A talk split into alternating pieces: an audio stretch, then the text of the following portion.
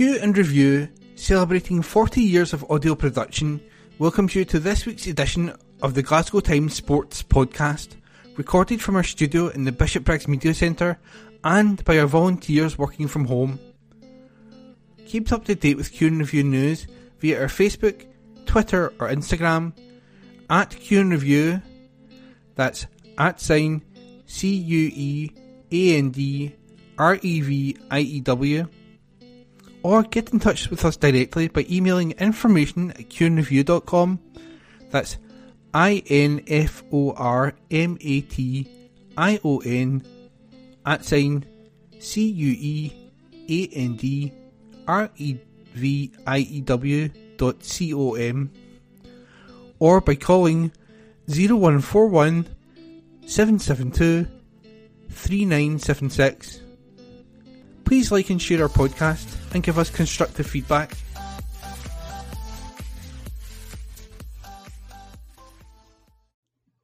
Evening Times Sport, October 3. Celtic's Tom Rogic announces retirement from football. Report by Aidan Smith. Celtic hero Tom Rogic has issued an emotional social media message confirming that he has decided to retire from football. The former Australian international enjoyed a hugely successful period in Glasgow that saw him win six league titles, five Scottish Cups, and five League Cups. He subsequently left the club in the summer of 2022 after Ange Postecoglou had taken over as manager. He would go on to sign for West Brom, but things just never worked out as well as his time at Parkhead. Rogic has revealed that he and his wife have endured a challenging journey with fertility issues in recent years, and he now feels the time is right to concentrate on his family, with a two-year-old already in his arms and twins on the way. He wrote on social media, After careful consideration, I have made the decision to retire from professional football. I have always been rather private with things in my personal life, but I feel, given the significance, I think it is important for people to understand why and how I have made my decision. Throughout the past seven years, my wife and I have been on an immensely challenging journey with fertility issues. After years of trying and many failed rounds of IVF, my wife and I were fortunate enough to welcome the birth of our daughter in 2021.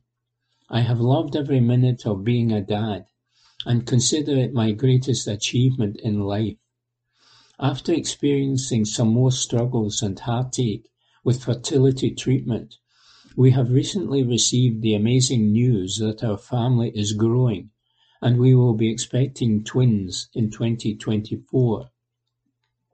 Given our past and how hard we have fought for this, along with the challenges that will come with having twins and a two-year-old, now seems like the right time to give my focus and attention to what is the most important thing in my life, my family.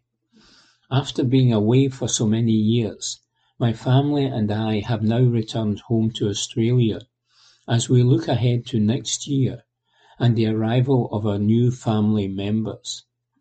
I feel very lucky to have had a career where I spent the majority of my time playing at Celtic Football Club, one of the biggest clubs in the world, playing European football, winning many trophies, and playing in front of 60,000 fans each week. I have also been lucky enough to represent my country with the Socceroos on over 50 occasions and experience playing in major international tournaments. As a young boy growing up in Australia, I could not have imagined experience all I was able to do in football. I would like to thank all of my teammates for everything over the past 12 years. It's been a special journey, which I'll look back on with fond memories. I feel very lucky to have formed some wonderful friendships throughout football and experienced so many special moments together. I would also like to thank Peter Lawwell and Dermot Desmond. Without their help, all of this would not have been possible. Through Peter and Dermot, I was put in direct contact with one of the world's leading medical experts, which eventually led to my wife and I being placed at the clinic that would give us the best chance possible to start a family. I, I will be forever grateful. To the managers who supported and guided me through some tough times, I would like to say a big thank you to Brendan Rodgers, Neil Lennon, John Kennedy, and Ange Postecoglou. Indeed, I would like to thank everyone in football who has given me such great opportunities throughout my career to be part of the game I love. And finally, I want to thank all the fans who have given me so much support you have been everything to me. I'm looking forward to what comes next and can't wait to see what the future has in store for us. Report by Aidan Smith. Evening Times Sport, October 3. Criticism of Ibrox great, slammed. Report by Matthew Lindsay. Bob Malcolm has admitted Criticism of long-serving Rangers coach Billy Kirkwood and Ibrox icon John Brown has been hard for him to stomach, and argued the nine-in-a-row great could help to identify players with the backbone needed to play for the Glasgow Giants going forward. It was revealed last week that Loans manager Kirkwood and scouting coordinator Billy McLaren were set to leave Rangers as part of a major shake-up of the recruitment department and a move towards a more video and data-led operation. Meanwhile, it was reported that Brown, who returned to the Govan club he played for with distinction in the 1990s back in 2017 to head up their scouting network in the United Kingdom, was poised to move to a more ambassadorial role while retaining some duties within the football department. Malcolm, who spent several years as a player at Ibrox and now attends Rangers matches as a fan, was bitterly disappointed when he saw online comments singling out the pair for the failure of the summer signings to make a significant impact in Scottish football this season.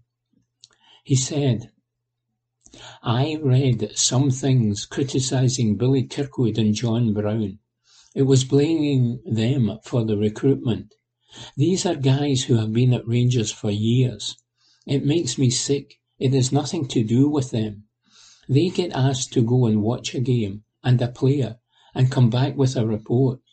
But that comes from the manager or the director of football. That is not on the scouts who go and watch the matches. I know that the guys who have come in have not shown it enough yet. I know that Beale wanted to go down a different route with more analysis style scouting or whatever. But Bomber knows what it takes to pull that jersey on. You need guys like that to go and watch these games. They need to see if these guys have got something about them, if they can handle what they will encounter here. That is a big thing. Everybody at Rangers is a great player. The important thing is how they deal with the fans. Michael Beale, who was sacked as manager on Sunday following a third cinch Premiership defeat of the season at the hands of Aberdeen, spent in the region of £13 million on no fewer than nine new players before the 23-24 campaign got underway. Malcolm, who won every honour in the Scottish game during his time at his boyhood heroes, and who has worked as a coach at Blackpool, Clyde, Kelty Hearts and Alloa since retiring from playing, is still doubtful if the new recruits have the mettle needed to represent Rangers. And he said, Cyriel Dessers missed a chance after four or five minutes the other day and the fans got on his case straight away. It is all about how he reacts to that. Sometimes it is not nice, but that is when you have to have something about you.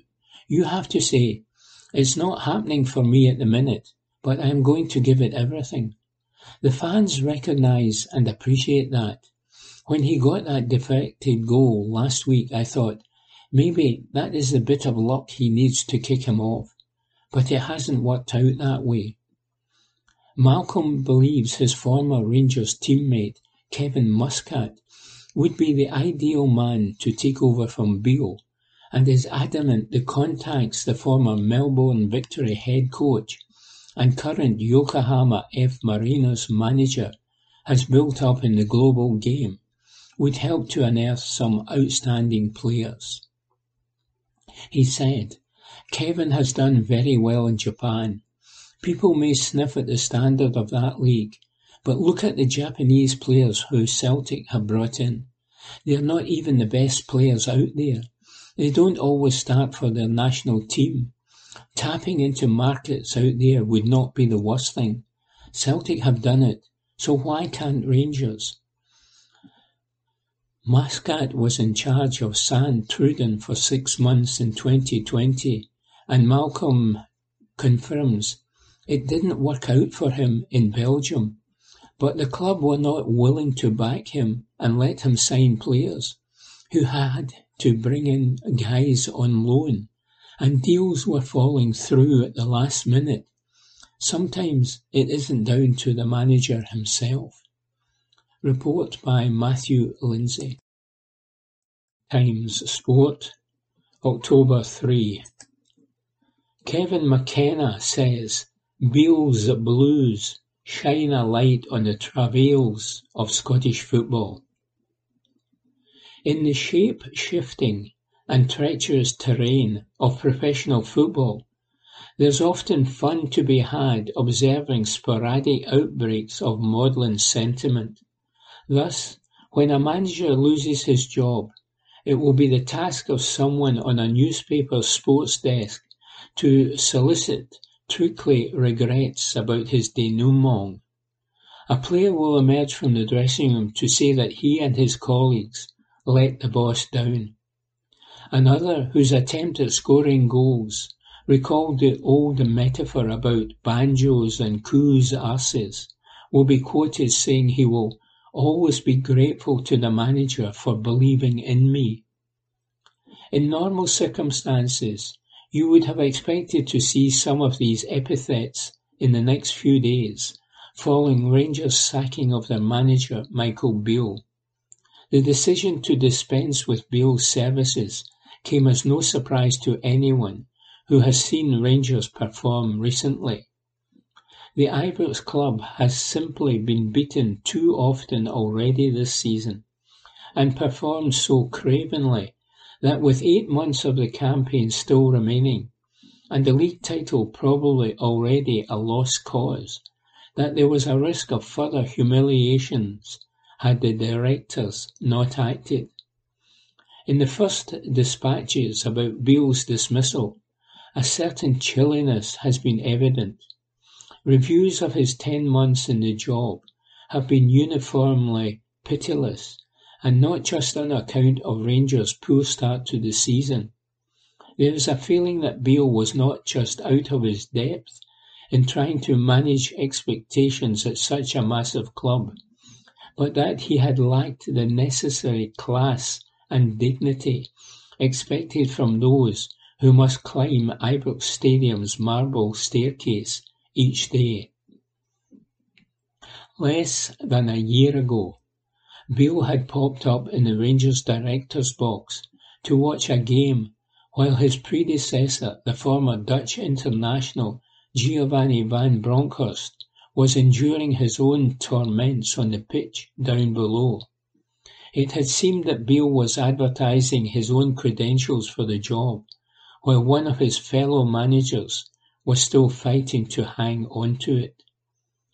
Football managers, more than any other group of professional workers, know how fragile their tenures can be, and this creates a band of brothers bond between even the fiercest rivals.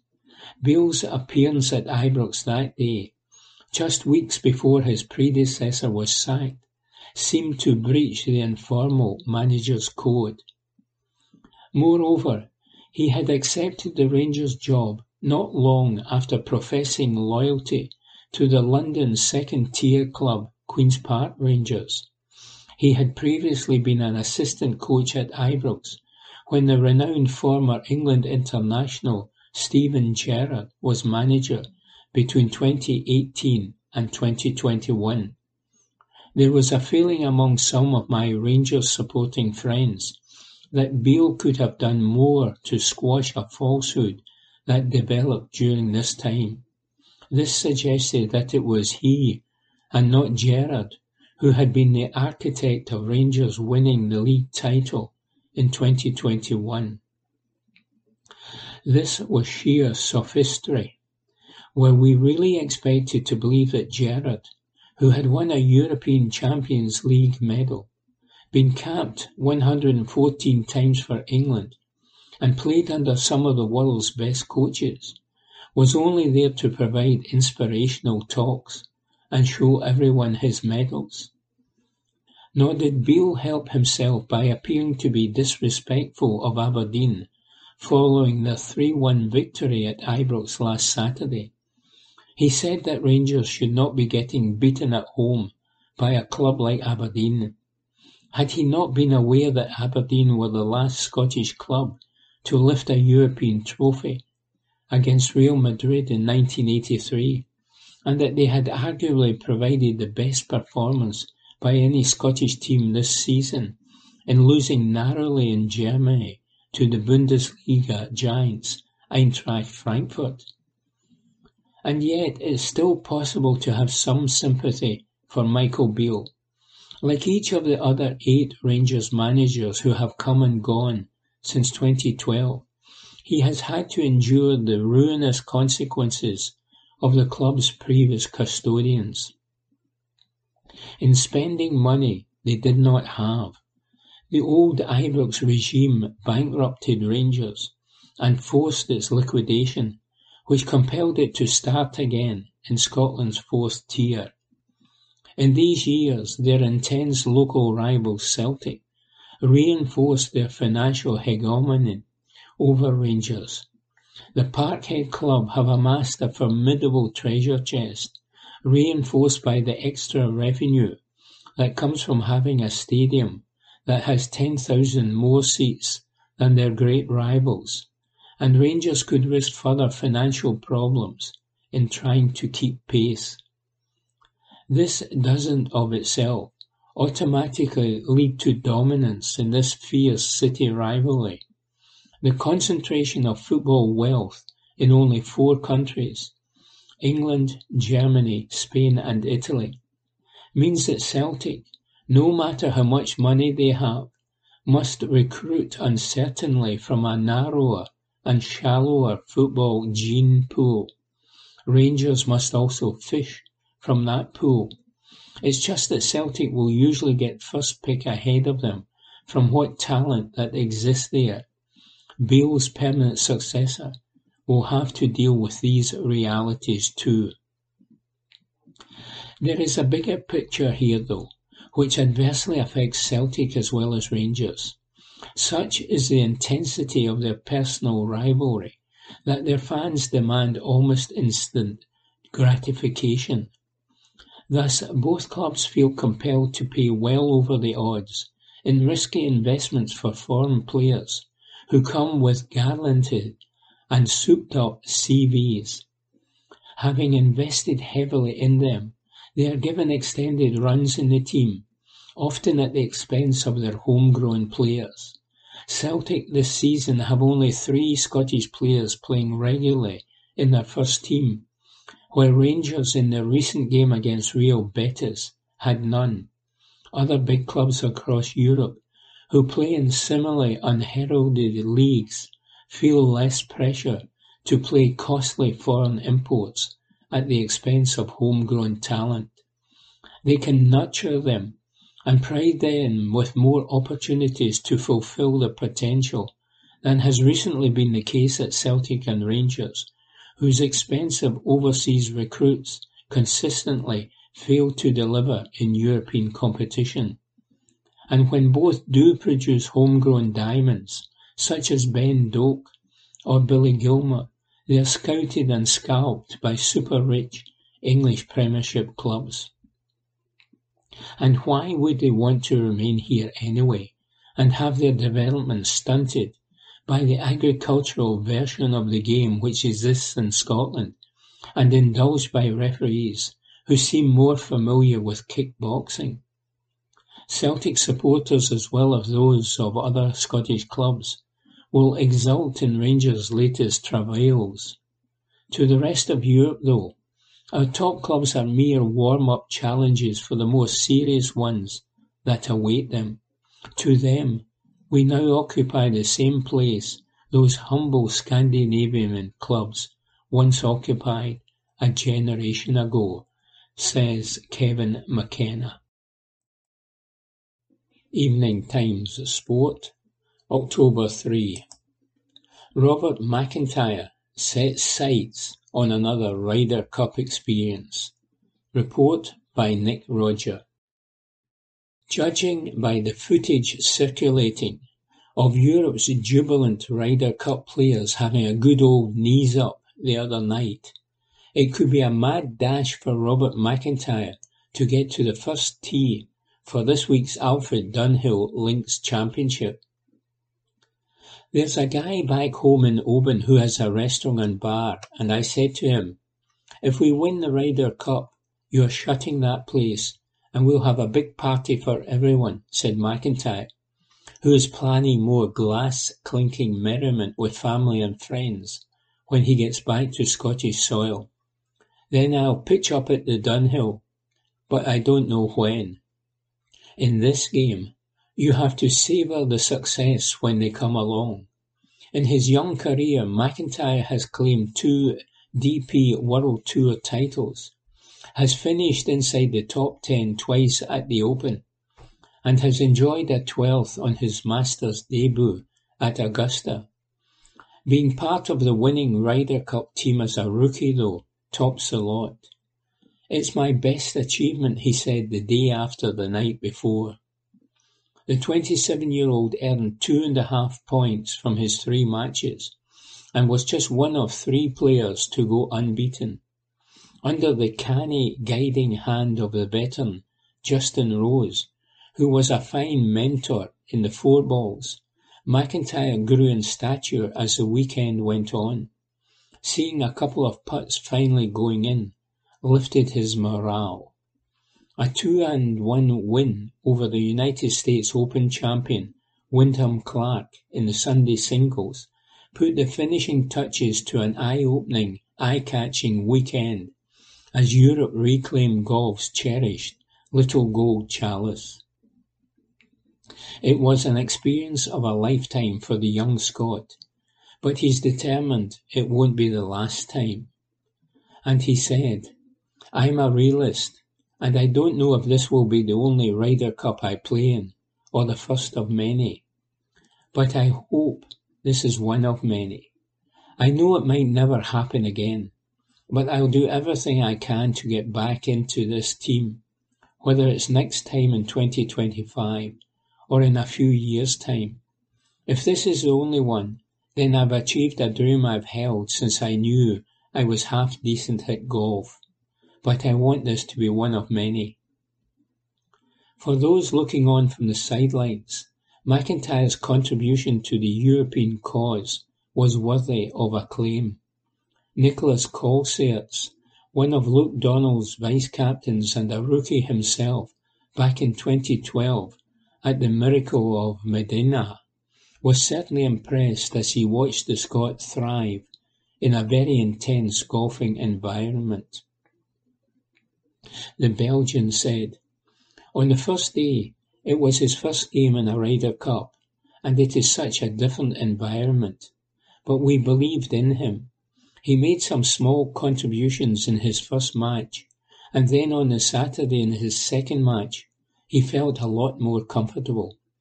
He was getting up to speed, and come Sunday, well, I couldn't be any happier for him.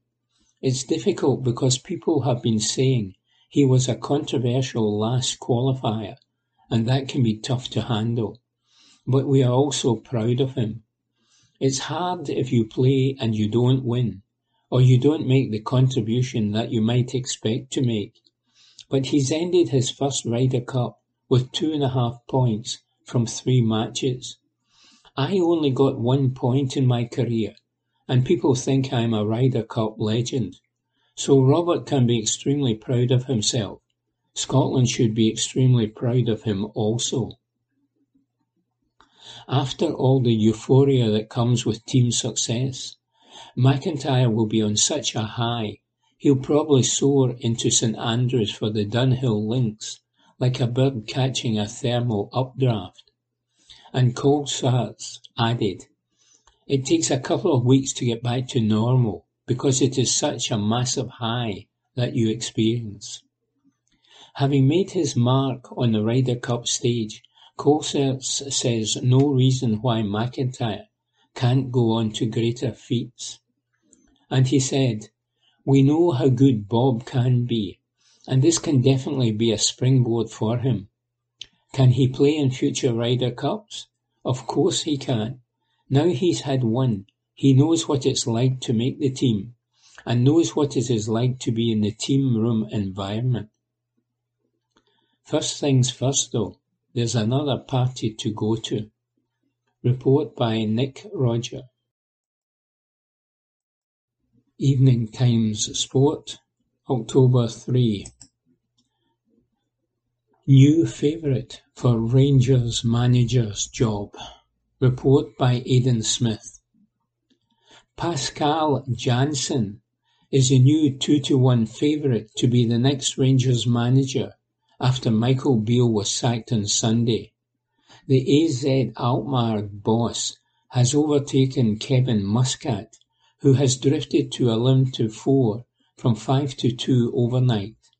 Interim Rangers manager Stephen Davis is next in line for the permanent job at 11 to 2, with Neil Warnock and Derek McInnes both 10 to 1. Betfair spokesperson Sam Rosbottom said, Pascal Jansen is a new two-to-one favourite. Kevin Muscat's odds to replace Beale have drifted to 11 to 4 from 5 to 2. While Neil Warnock is 10 to 1 alongside Derek McInnes. Other contenders include Kagiso Knutsen and Graham Potter at 12 to 1 with Marcelo Bielsa fourteen to one. Report by Aidan Smith. Evening Time Sport, October 3. Luke Donald has earned a second stint as Ryder Cup captain, says Nick Rodger. There's something about writing on a train that imbues the whole process with a degree of romanticism.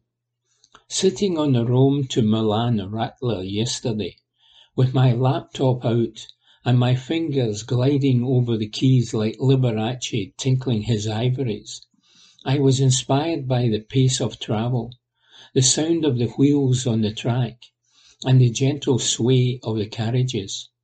Well, I was until I got my elbow dunted by the passing buffet car. As today's back-page offering slowly took shape, I tend to work at the pace of a bus replacement service rather than an express train. I felt a little bit like George Bradshaw piecing together his celebrated railway companions, guides, and navigational compendiums. What was it they said about the bold George's admirable endeavours again? Seldom has the gigantic intellect of man been employed upon a work of greater utility. The likeness with the Tuesday column really is uncanny, isn't it? Anyway, my week at the Ryder Cup is done and dusted. And it was quite the week. The bewildering sight of American caddy Joe LaCava bumbling around the eighteenth green on Saturday night, goading Rory McIlroy and ranting and remonstrating like a drunk that's been denied entry to a taxi was quite something. The subsequent footage of a seething McIlroy effing and blinding in the car park was, well, something else. Controversy reigned. In the end, though, it was Team Europe who reigned supreme. When Europe finished the opening two sessions on Friday with a six and a half win and a half lead, there were preposterous notions swirling around the media centre that their dominance would be so complete the contest could be done and dusted by Saturday night. I got thinking of a PGA Cup match I attended many moons ago when the United States romped into a 15-1 lead against Great Britain and Ireland and had won the thing before the concluding 10 singles had even started. Such a rout did not transpire but the fact that some seasoned old scribes were looking at the scoreboards early on Saturday morning, shaking their heads and muttering, "This could be over tonight," was a startling development. Fortunately, it didn't come to that. The final scoreline was sixteen and a half to eleven and a half. Europe's stars shone and delivered big moments and a big haul of points.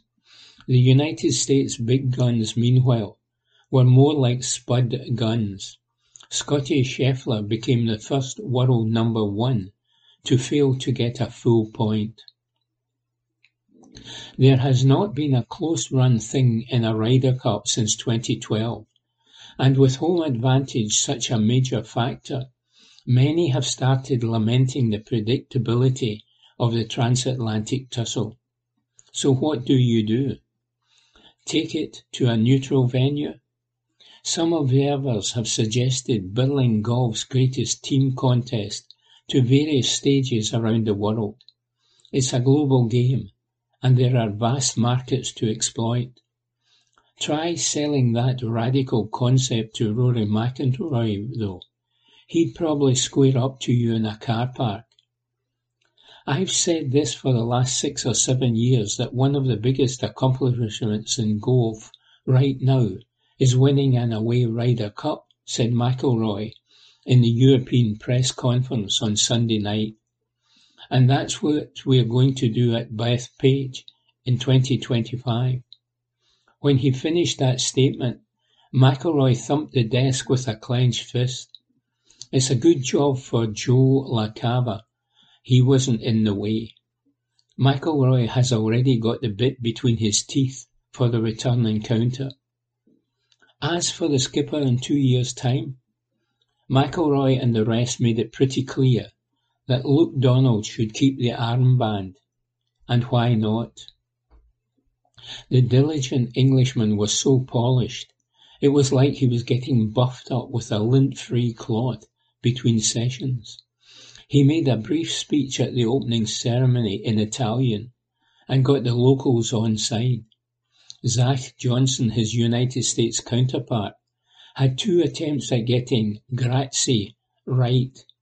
The little things can count in a contest of fine margins. For a long time in the European Ryder Cup set-up, there was a kind of assumed line of succession that you'd get with a royal family. But the emergence of LIV (LIV) and the subsequent defection to the Saudi-backed series of a whole host of players with Ryder Cup captaincy credentials, like Lee Westwood, Sergio Garcia, Ian Poulter and Graeme McDowell, put something of a spanner in the works. There have been plenty of popular and successful captains in recent years who probably could have had another crack at it.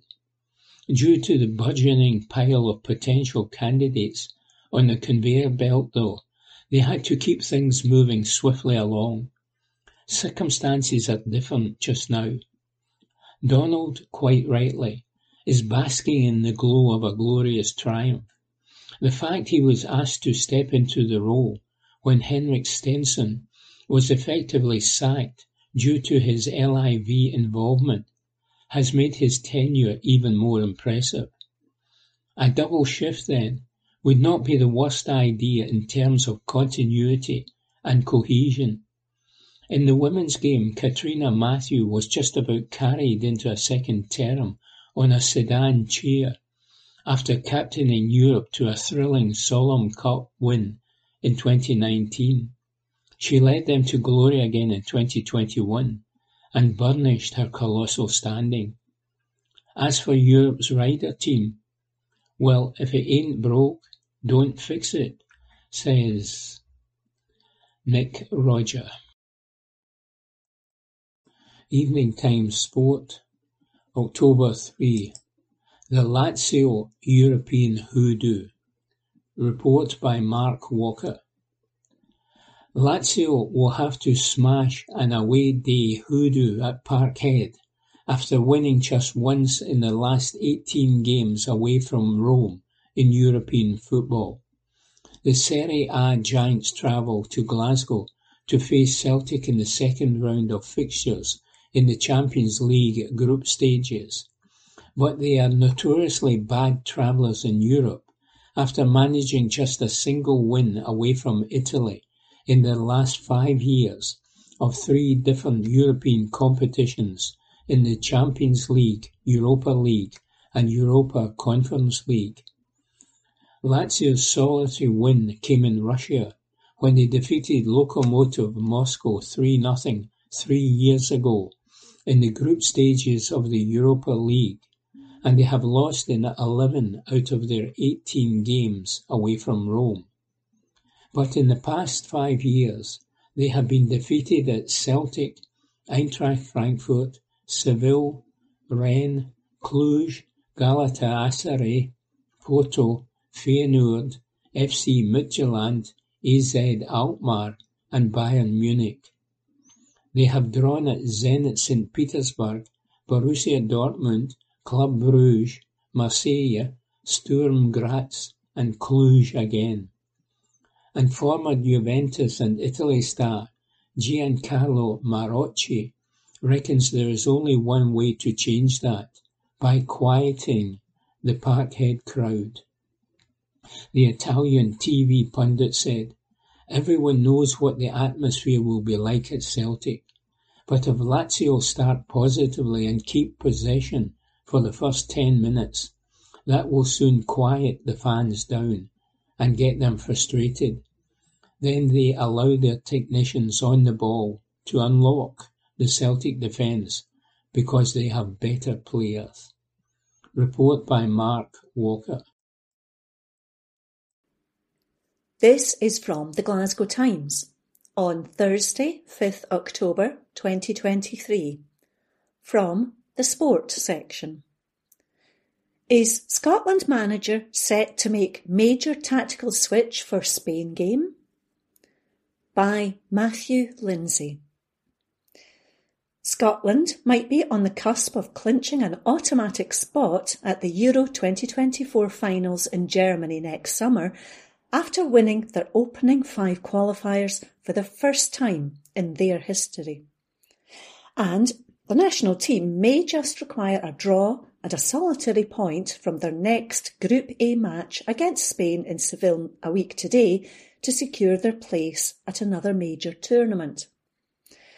Yet, a player who has never featured at senior level for this country and could potentially never pull on a dark blue jersey in future continues to be a major focus of attention.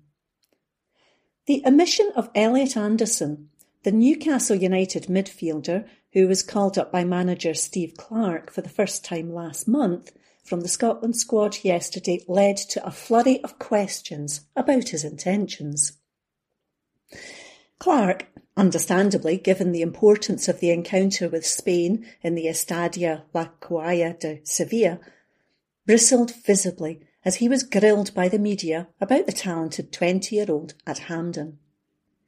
He defended his handling of the pursuit of a player who has also attracted the interest of his England counterpart Gareth Southgate and denied he had applied too much pressure on Anderson.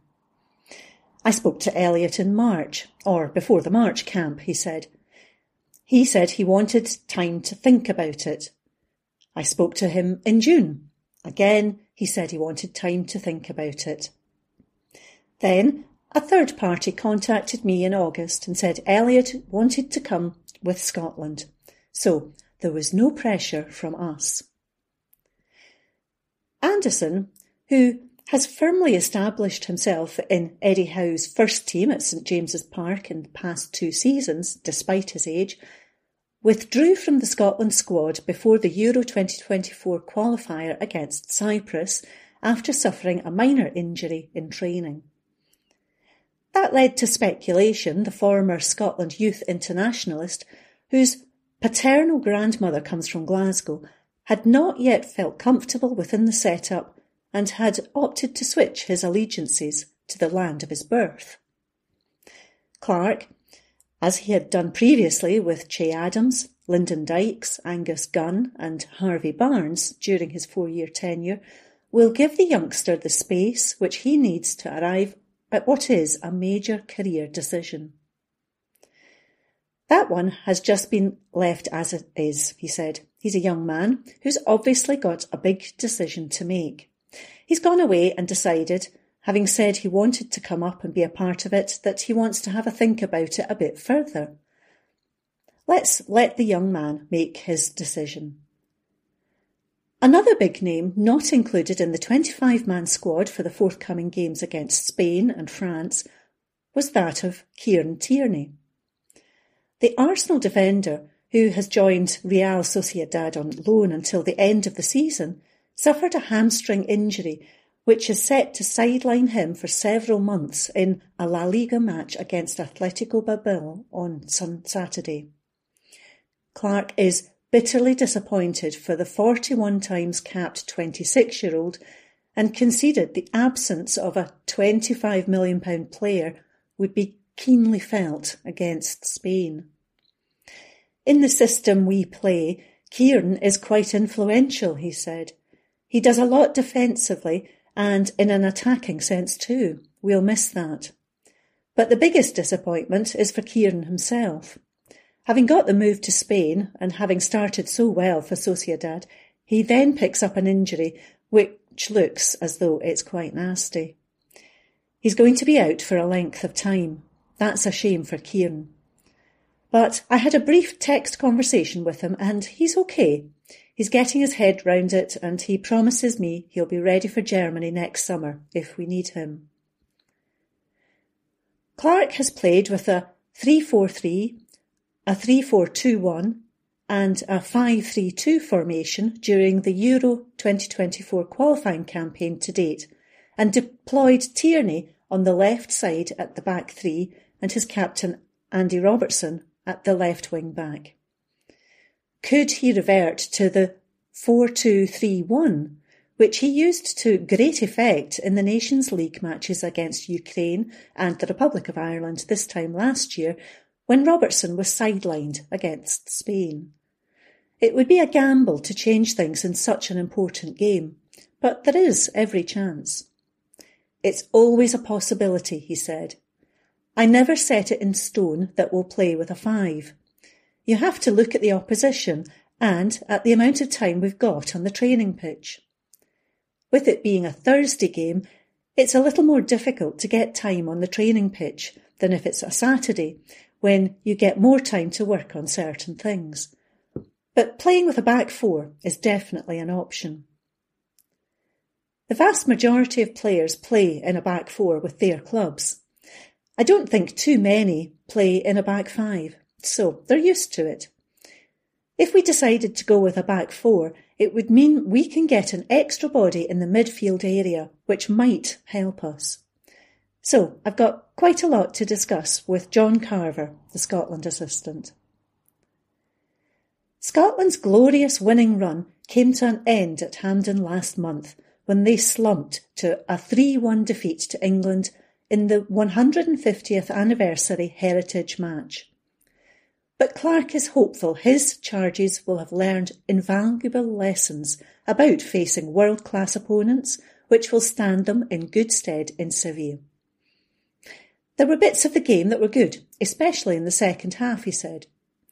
We have to do that earlier in the game when the speed of the game is high and the pressure from the opposition is high. We have still to find a way to retain possession of the ball and we need to try to create chances.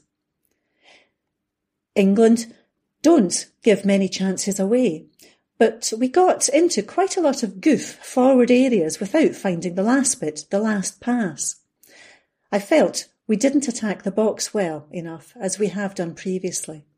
So there are some things to work on. That's why we took the game. That article was by Matthew Lindsay. This is from the Glasgow Times on Wednesday, 4th October 2023, from the Sport section. Jack Simpson charged over alleged racist abuse at Cardiff City. By Ewan Payton. Defender Jack Simpson has been charged over the alleged racial abuse of an ex-Cardiff City teammate. The FA has confirmed that the 26-year-old, who was part of Rangers' 2020-21 title-winning squad, has been charged with misconduct over the allegations from Cardiff's pre-season tour in July. He left Cardiff at the end of August after making 23 appearances for the Championship club. The FA says Simpson has until October 10th to provide a response. A spokesperson said Jack Simpson, a former Cardiff City player, has been charged with a breach of FA Rule E3 for misconduct that took place on their pre-season tour to Portugal in July 2023. It's alleged that the defender's language towards a teammate was abusive and or insulting and or improper, contrary to rule FA Rule E3 1. It's further alleged that this constitutes an aggravated breach, which is defined in FA Rule E3.2 as it included a reference, whether express or implied, to race and or colour. Weymouth-born Simpson began his career at Bournemouth and spent 18 months at Rangers before joining Cardiff in August 2022. Cardiff announced Simpson's departure in a brief 16-word statement on August 31st. It read, We can confirm that Jack Simpson has today left Cardiff City Football Club by mutual consent. Meanwhile, Brendan Rodgers admits he was sad to learn of Michael Beale's dismissal at Rangers. The Celtic manager has candidly opened up on his thoughts following the 43-year-old's sacking by the Ibrox club. The Englishman left on Sunday night after he was removed from his position following a third defeat from seven Premiership games against Aberdeen on Sunday afternoon. That result saw Rangers fall seven points behind Celtic in the league table, table after only two months of the 2023-24 campaign.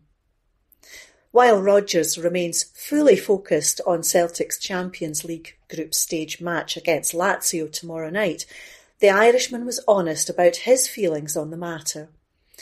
I'm always saddened when any manager loses their job, no matter what club they work at, Rodgers explained. When you manage Celtic or Rangers, they are big pressure jobs. That article was by Ewan Payton. This is from the Glasgow Times on Thursday, 5th October 2023 from the sports section. The incredible story of the Glasgow's Easterhouse Football Academy by Sarah Hilly. An East End football academy has been helping make dreams come true and giving young players life-changing opportunities. Everyone gets the chance to play at the Easterhouse Football Academy in Edinburgh Road, which has 300 kids taking part. The Fairplay Stepford ground is undergoing a transformation and is expected to end up with facilities to rival some professional clubs when work is finished. Taylor Murray is one of the star players emerging from the academy, which was only set up as recently as 2020. His talent saw him being put through his paces at a showcase in Madrid at the Spanish national team's training ground in July, where he was judged best performing player. The 19-year-old from Cranhill was the only footballer offered a professional contract with a team in Georgia after the showcase and is now weighing up his options after training with the club. Taylor said, For me to train with a professional team, never mind signing with one, is an absolute dream. Taylor joined the Easterhouse Academy in 2021, aged 17. He ended up getting the opportunity to play abroad thanks to the support of agent John Viola, who is from Easterhouse and wants to encourage local talent. Commenting on the academy, Taylor said, Everyone is offered a chance, no matter who you are or where you're from. Taylor, who has played with the West of Scotland first team and was also captain for a period, added, This is a great setup. It is a great opportunity for young players who want to progress. The council have granted the lease of Stepford Sports Park to Fair, a social enterprise. Daniel Cameron, founder of Easterhouse Football Academy, who works for Fair Scotland, said more than 300 kids play at the facilities as well as 150 adults.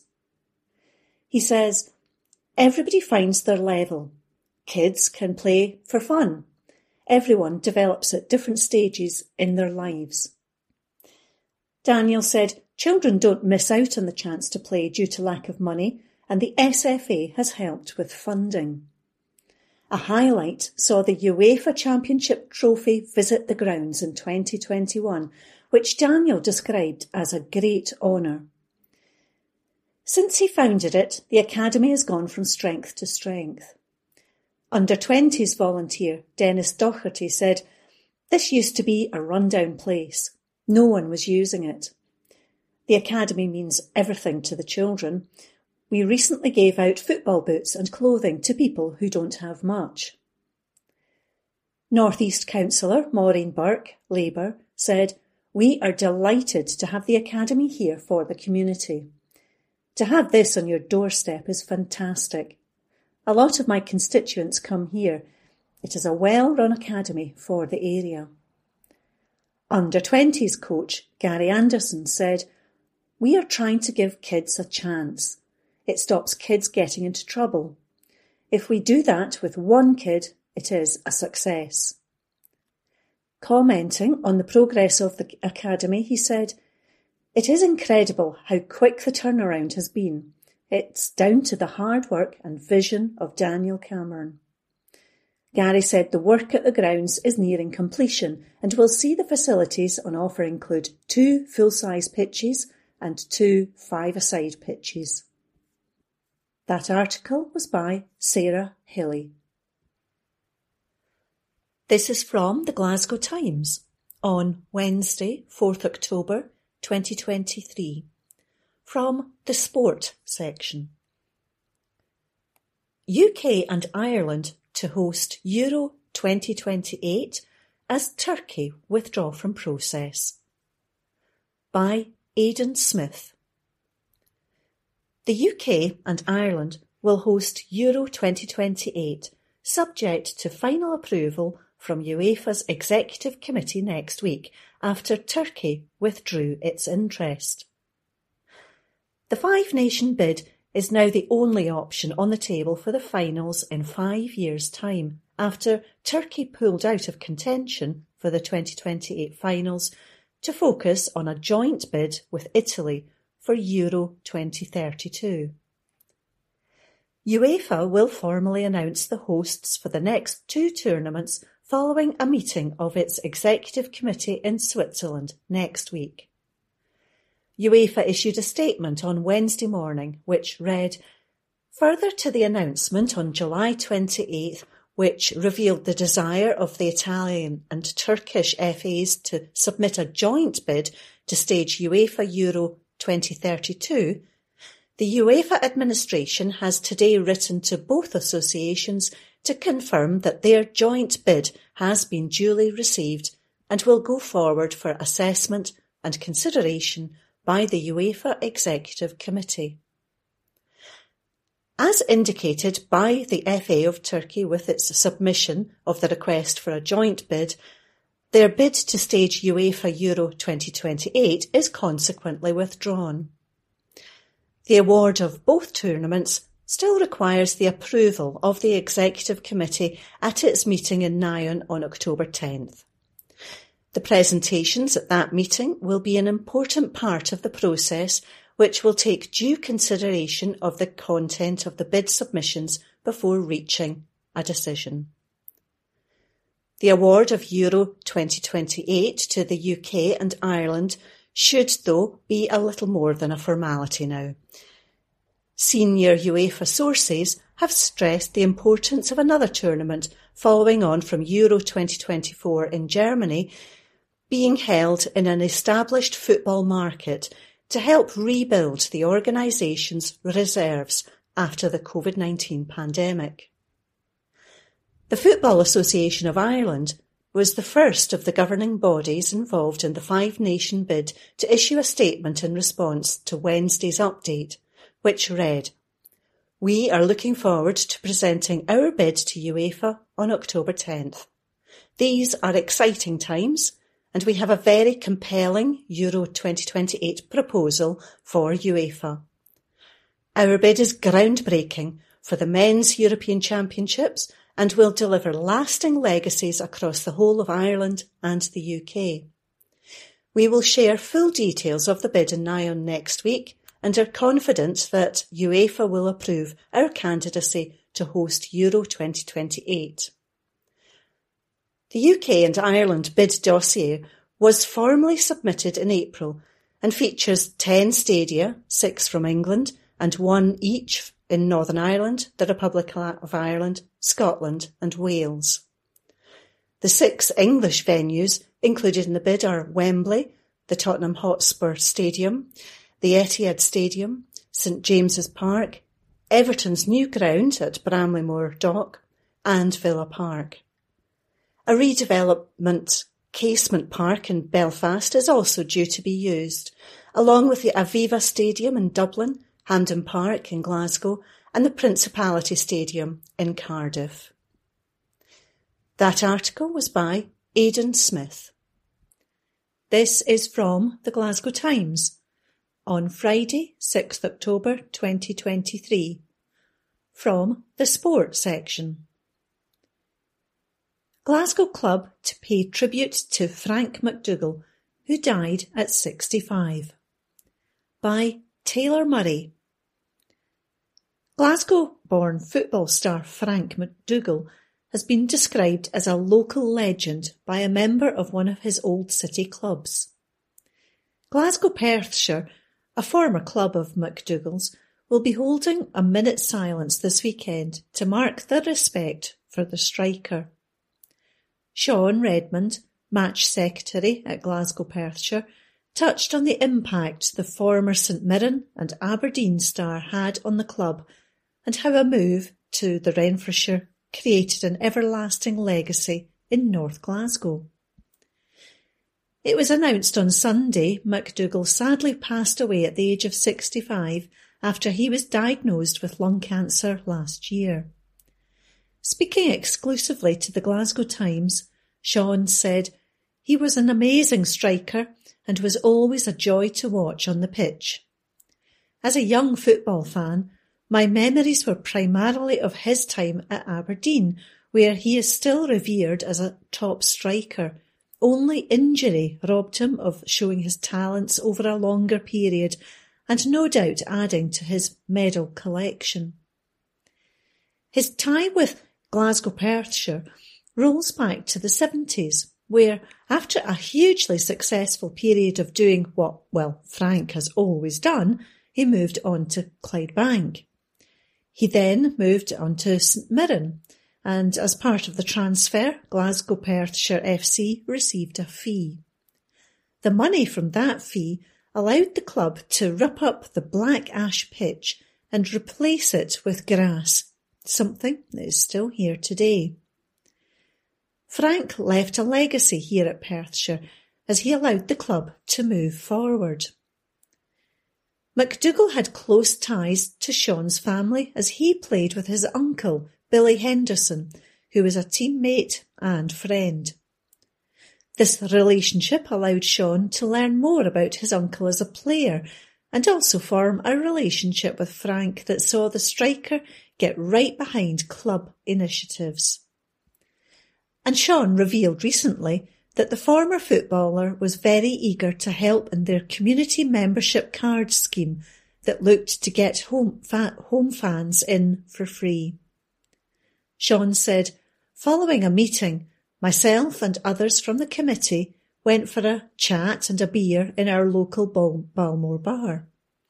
As soon as I opened the door, Frank was sitting to my left. I genuinely could not believe this.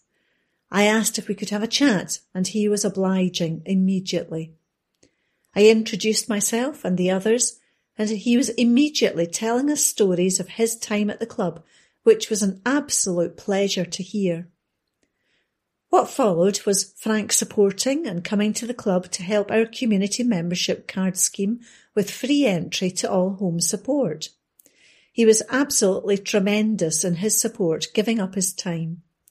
He was a real people person and will be sorely missed. The game will be an emotional one, but one that we want to dedicate to Frank. That article was by Taylor Murray. This is from the Glasgow Times on Friday, 6th October 2023. From the Sports section. Premier League darts to return to Glasgow's OVO Hydro by Morgan Carmichael. The Premier League darts is set to return to Glasgow's OVO Hydro next year. The event will be held at the famous West End venue on Thursday, February 15th, 2024. The OVO Hydro made the announcement via X, previously known as Twitter, saying, announced Premier League Darts returns to the OVO Hydro on Thursday, February 15th, 2024 for an epic night of sport. Pre-sale will take place on Tuesday, October 10th at 12pm, with the general sale taking place on Thursday, October 12th at 12pm. Tickets can be purchased online. That article was by Morgan Carmichael. From the Glasgow Times, Saturday the 7th of October, from the sports section, Celtic 3, Kilmarnock 1, instant reaction to the burning issues, report by Graham McGarry, Celtic overcame a late rally from Kilmarnock to stretch their advantage at the top of the Premiership table as goals from Reo Hatate, Luis Palma and Greg Taylor made sure the three points stayed in Glasgow. David Watson had hit a counter for Killie in the second half to temporarily reduce their readers and bring the visitors within a goal of the champions, but any hope of a shock was short-lived. Here are the talking points from a sodden Celtic Park. Palma makes big impression on first league start. It was somewhat surprising that Celtic manager Brendan Rodgers opted for Yang over Palma on the left of his attack from the start against Lazio, citing his physicality but it was no surprise to see the Honduran in from the get-go here after an impressive cameo from the bench on Wednesday night. He sees his opportunity to impress, showing more of a willingness to run at defenders than has been evident in his fleeting appearances to date, and displaying good understanding and linking up with his teammates. He capped off his display with a brilliant second for Celtic, pouncing on Joe Wright's error, and making the most of his good fortune as he played the ball off Hatate for an inadvertent 1-2.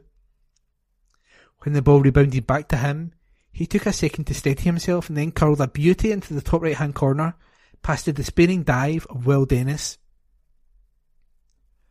Famed organisation deserts Derek McInnes's men. Celtic manager Rodgers has said many kind things about Derek McInnes of late, talking up the Killie manager to step into the dugout on the other side of Glasgow, but none of the organisation defensive that Rodgers so admires in his opponent's teams was on show here.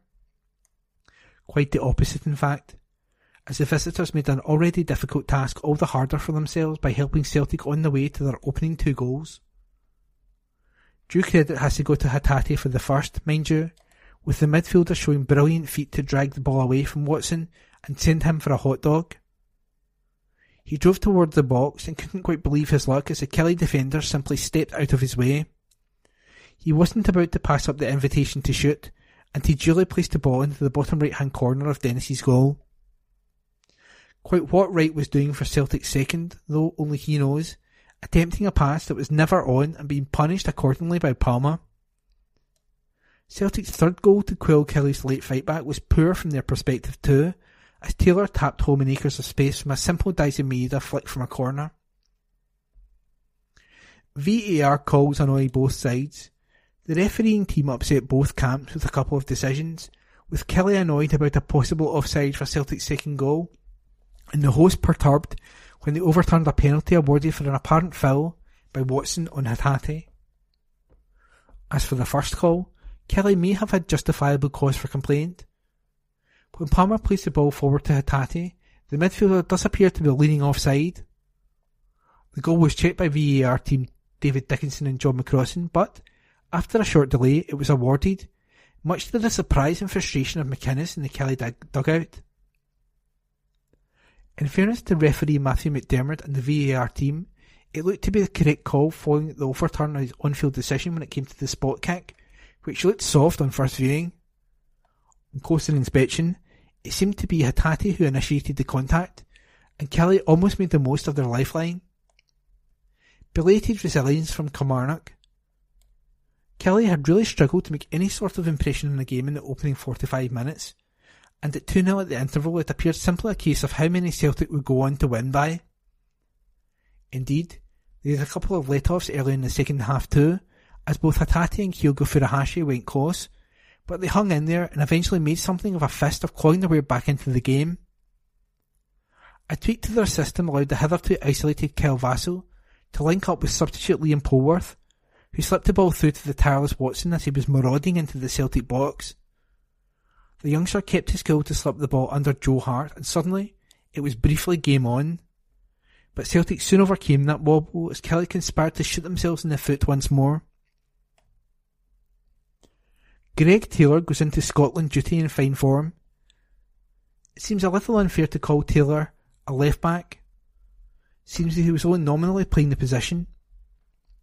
He was here, there, and everywhere as he harried and pressed up the up high up the pitch, out of possession, and continuously supported the attack as Celtic pinned Killie in. Taylor, like a few of his teammates, had something of a sluggish start to the season, but his performance in the win over Livingston a couple of weeks ago seems to have sparked him back into life, and, along with Hatate and Palma, he was, he was again one of Celtic's best performers. He capped it off by popping up with a goal against his former club, and an important win at that, tapping home the killer third from close range after peeling round the back at a corner.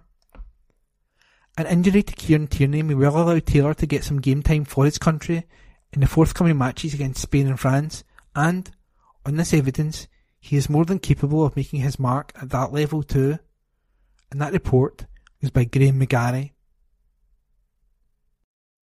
From the Glasgow Times, Saturday the 7th of October, from the sports section, Rodgers on biggest surprise of my career, Celtic star. Report by Aidan McDonald. Brendan Rodgers insists Liam Scales is the surprise of his coaching career after the Irishman's performance against Kilmarnock. The Scottish champions defeated Derek McInnes' men 3-1 at Parkhead thanks to goals from Reo Hatate, Luis Palma and Greg Taylor. And Rodgers was happy with the performance overall. Speaking to BBC Radio Scotland, he said, I thought the, the players were excellent and I think the scoreline didn't show the quality we had, but I am really pleased because we are very creative. I think the block of games we, we have been tough, but we have come through them very well. We had two Champions Leagues where we competed but not, did not quite get the results we wanted, so it was a case of regrouping because they have that competitive spirit. Scales is a player who has thrived under Rodgers, playing eight times for Celtic so far this season, and the 15 year old feels he's going from strength to strength. Scales, he was outstanding, and I'm so happy for him. He's probably one of the biggest surprises for me in my career as a coach, and only because I had not seen him play so much, and there were other players ahead of him. Through one leaving and one being injured, I had seen enough in training to give him an opportunity.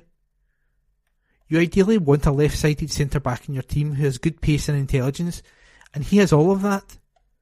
You can see in his performances that he's really grown as a player, and I'm so happy for him because there is a big focus on the Irish players when they come here, but he has been outstanding. And that story was by Aidan McDonald. Evening Times Sport, October 9. Scotland must keep core group together, says Fagerson. Report by David Barnes. Matt Fagerson believes the key to Scotland bouncing back from their second successive World Cup pool stage exit is to make sure the core of the squad stays together so that the squad can start their next four-year cycle building to the 2027 Rugby World Cup immediately. The players will now return to their clubs for the remainder of the calendar year, with the Scots-based ones to be rested for a few weeks, while the English and French-based ones will not be given as much or perhaps any time off. Scrum half Ben White starts training with Toulon today. The squad will then reconvene early in 2024 to begin preparations for the Six Nations, which kicks off away to Wales on February 3.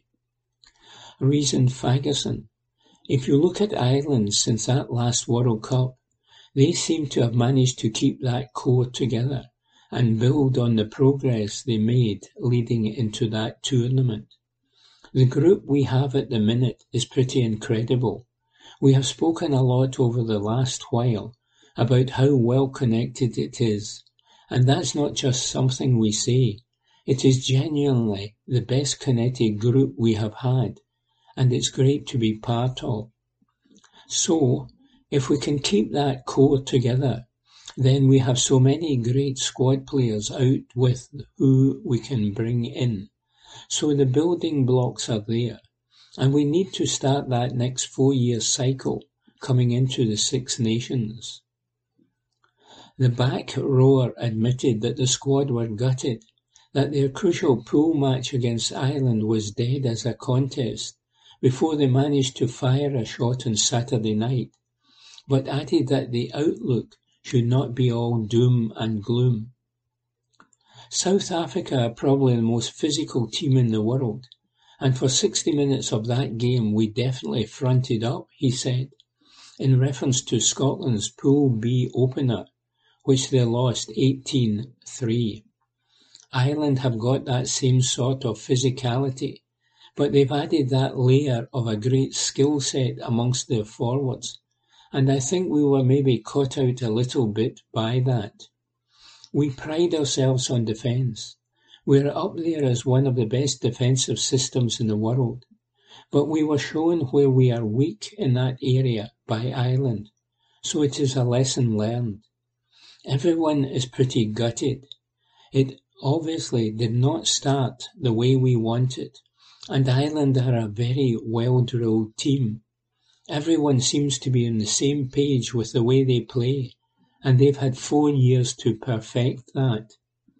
Over the last four or five weeks, we have been shown a blueprint of what it takes to be at the top, and we will take a lot of lessons out of this World Cup then hope to put our best foot forward in the Six Nations. Report by David Barnes. Evening Times Sport, October 9. Simone Biles and the rare case of overcoming the yips. Report by Susan Egglestaff. There is something horribly riveting about watching an athlete get the yips. Witnessing someone who is amongst the very best in the world at their chosen discipline becomes unable to operate to even the standard of a junior athlete is a fascinating spectacle and impossible to rip your eyes away from. When it happened to Simone Biles at the Tokyo Olympics just over two years ago, it was a case of the yips as severe and as shocking as they come. The American is widely accepted to be one of, if not the greatest gymnast ever to grace this planet. Going into the twenty-twenty Olympics, she was already a four-time Olympic gold medalist and nineteen-time world champion. She was unsurprisingly the hot favourite to win at least a few more Olympic titles in Tokyo. But she got the yips. In gymnastics it's called the twisties, but it's just a different name for the yips. Despite a decent start to the twenty-twenty Olympic Games, Biles helped the USA team to team gold, and in the process qualified for all five individual finals. There was evidently, from the off, something not quite right with the American. There were far more mistakes, and much less perfection than we had become accustomed to. And then it became apparent the reason for Biles' decline in performance. She had the yips. In both her warm-up and in the competition proper, she balked mid-air during her vault, performing one-point-five twists rather than her planned two-point-five twists, and the yips started to creep in on several other pieces of apparatus, which is far from ideal in a sport in which one mistake can have catastrophic consequences. She subsequently withdrew from the Tokyo Olympics saying she was putting her mental health first. I cannot have been the only one to think we had seen the last of Biles at the very top of her sport.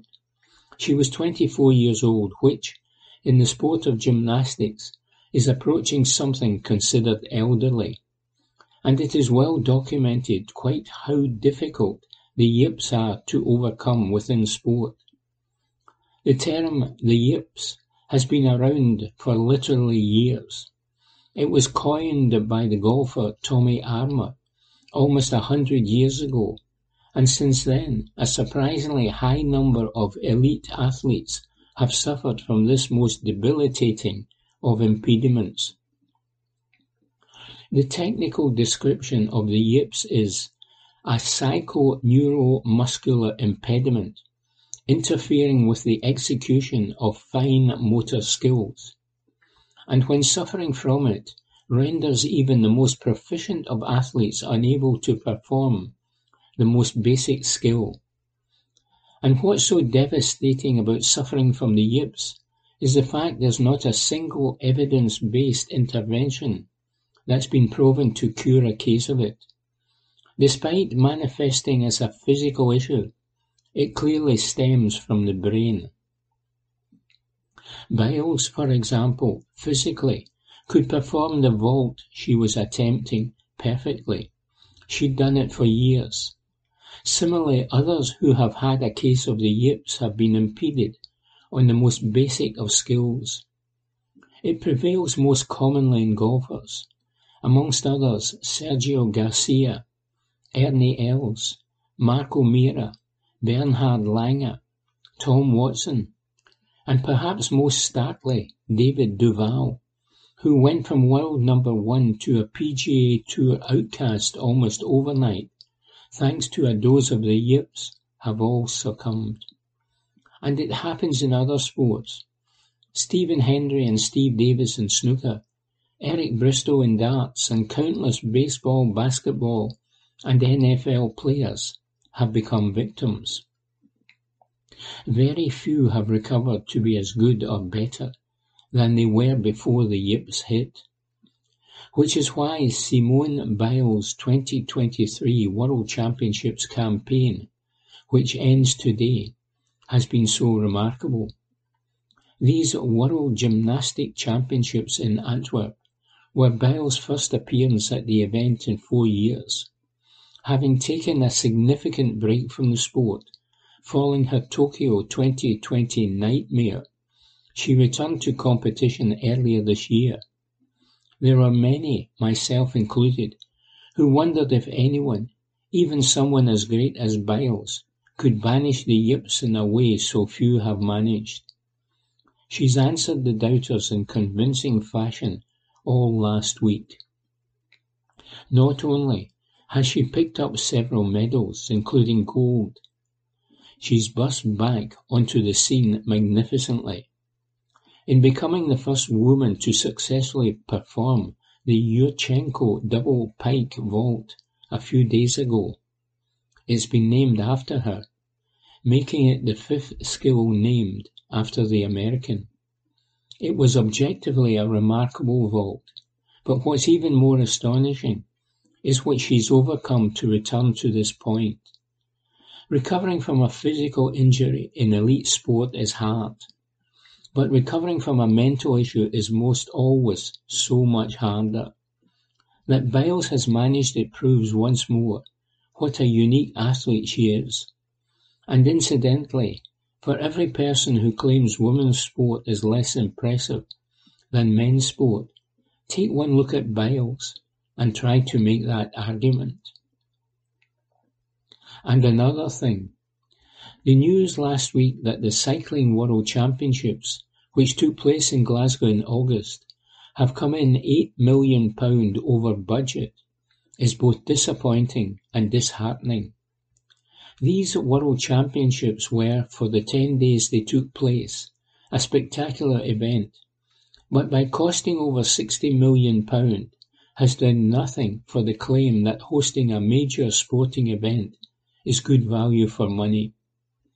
These days it is unthinkable for any mega sporting event to take place without the added allure that there will be a lasting legacy. It is what's used to justify the exorbitant cost of hosting these events. But when it comes in millions over budget, it sadly does little to convince the onlooking public that it is good value for money, says Susan Egglestaff. Evening Times Sport, October 9. Souness to play key role in Rangers manager search. Report by David Irvine. Graham Souness will reportedly play a key role in the Rangers managerial search. The board has reportedly enlisted the former Ibrox boss to assist in appointing the next manager in Glasgow. It is claimed Souness is advising Chairman John Bennett Chief Executive James Bisgrove and Director Graeme Park as they plot Michael Beale's successor.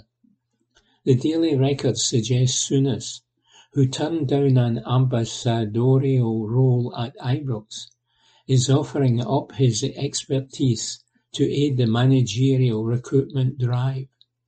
It's even claimed Souness was involved in discussions last week alongside Rangers representatives as Frank Lampard was ruled out of the running for the job.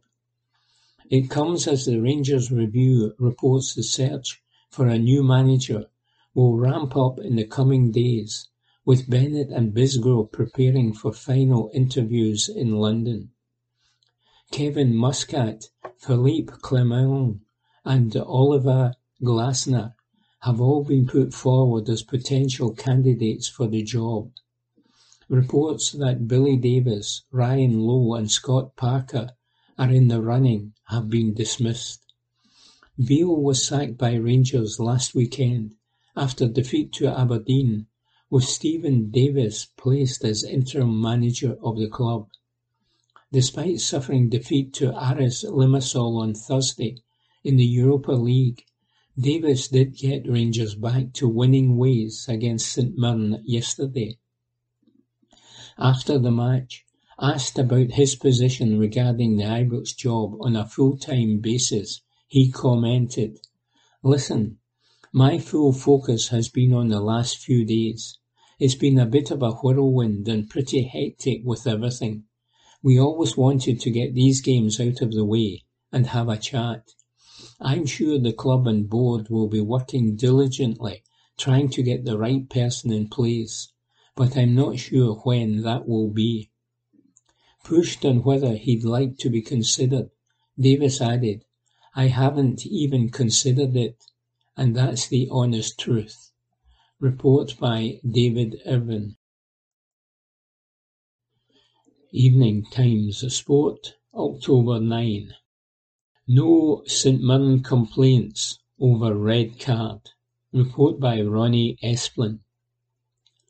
St Mirren boss Stephen Robinson had no complaints about Ryan Strain's red card for handling the ball near the line, which proved so pivotal in what was his first league defeat of the season. Rangers comfortably defeated the Paisley side 3-0, James Tavernier scoring a double, and Abdallah Sima continued his fine form in front of goal. Skipper Tavernier scored from the spot in the 29th minute after St Strain was shown a red card by referee Nick Walsh for denying a clear goal-scoring opportunity. Attacker Sima stroked in a second in the 70th minute and Tavernier hammered in a third in the 90th as Rangers leapfrogged Robinson's side into second place seven points behind leaders Celtic going into the international break. Said Robinson, I thought we were excellent to start with. The red card changes the whole game. People have to make decisions in the game. It's just a reaction from him. It's a poor decision, we know that, and the referee gets it 100% correct. I was miles away and thought at first it had hit a ranger's hand, but obviously it didn't. It's definitely a sending off. If you go one nothing down with eleven men, we're still right in the game, we're playing really well, but the red card changes it completely.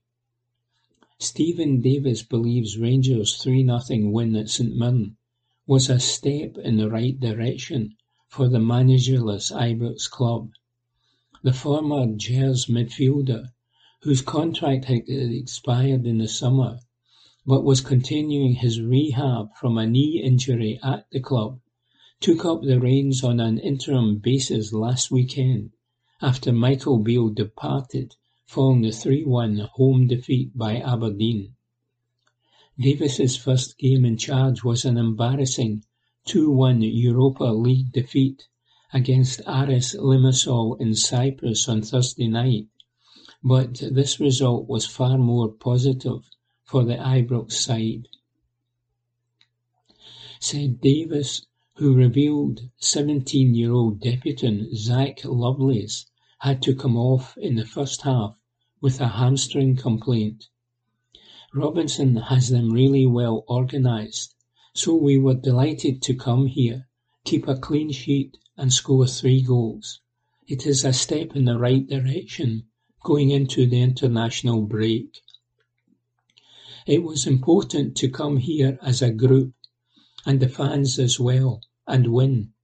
There is still a long way to go, but it is certainly a step in the right direction. We have to take the positives, but we will not get ahead of ourselves. It is only a small step to where we want to go, but it is a positive step, and I am sure the players will take some belief from it. Report by Ronnie Esplin. That concludes this week's edition of the Glasgow Times Sports Podcast. Please remember to subscribe to our channels at Cue Review and to tell your friends about our service.